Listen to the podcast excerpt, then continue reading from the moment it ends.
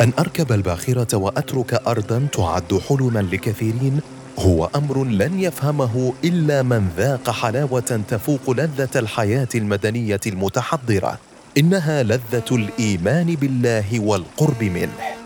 كانت رحلة طويلة وشاقة عبر البحار من الولايات المتحدة الأمريكية إلى باكستان ولكنها كانت جزءا صغيرا من رحلتي الكبرى. رحلة الوصول إلى الحقيقة.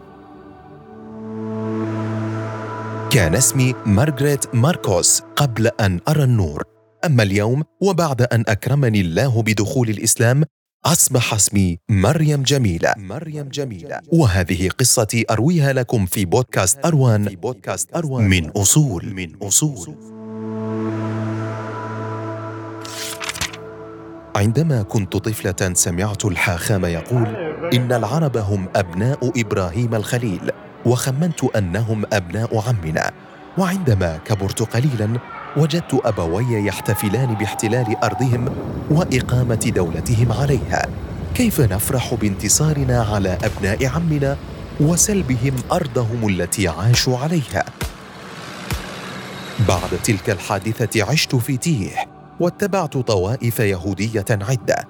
ولم تجبني أي منها عن تساؤلاتي وبقيت على حالي حتى أقعدني المرض عن متابعة دراستي الجامعية في قسم الدراسات الأدبية في جامعة نيويورك. فاتجهت نحو البحث والقراءة وقرأت ترجمة القرآن الكريم للبريطاني المسلم محمد بيكت هول ثم عكفت على كتاب مشكاه المصابيح في الحديث النبوي مترجما إلى الإنجليزية. لم أقف عند هذا الحد بل بدأت بمراسلة كبار المفكرين الإسلاميين في عصري أناقشهم في كل ما يستعصي علي فهمه.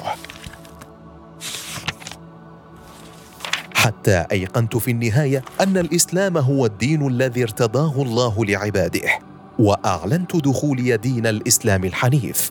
بعدها لبيت دعوة الشيخ أبي الأعلى المودودي للذهاب إلى باكستان والعيش هناك بعد أن تخلى عني والداي وكنت يومها في السابعة والعشرين من العمر. ومن لاهور امتشقت قلمي وبدأت رحلة جديدة في آفاق الفكر الإسلامي.